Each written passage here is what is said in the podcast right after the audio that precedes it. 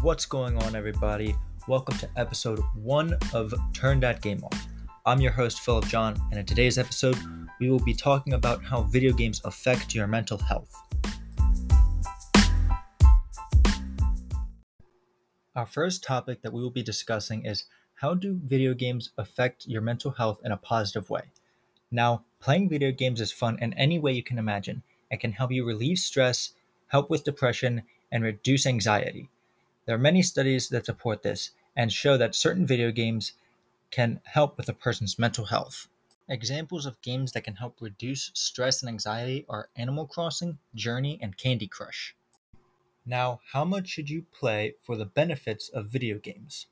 Studies suggest that playing video games for 30 minutes per day can help alleviate anxiety and clinical depression. Over the course of a month, playing video games are so beneficial they even rival the effectiveness of medication.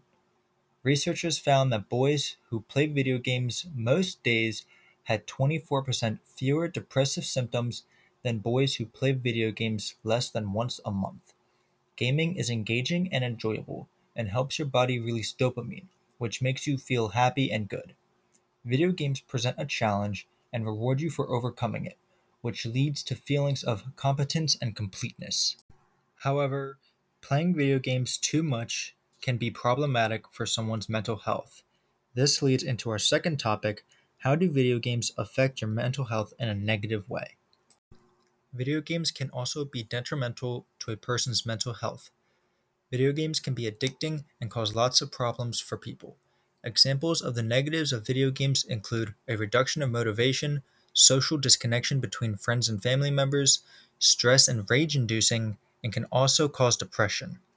Playing high violence video games for more than two hours per day can significantly increase the number of depressive symptoms someone experiences. First person shooter video games can put some users at greater risks of developing neuropsychiatric illnesses, such as depression and Alzheimer's. The biggest cause of depression in video games is cyberbullying.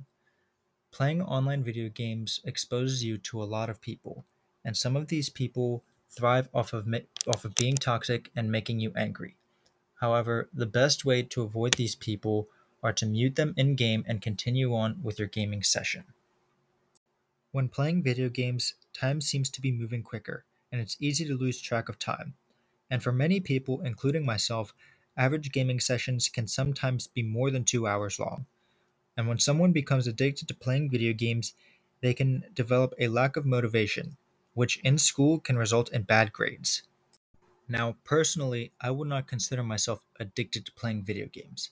However, there are some video games that are so fun, I would consider them addicting. For example, in Grand Theft Auto 5, I have accumulated around 3,500 hours of game time.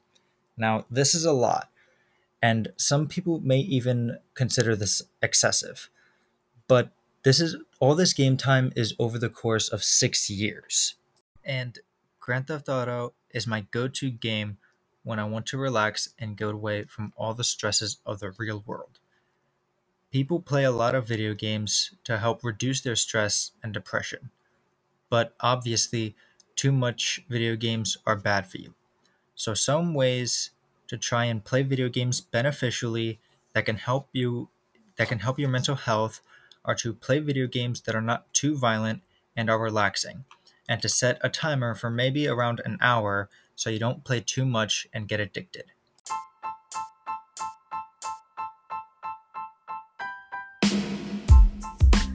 That is going to conclude this podcast.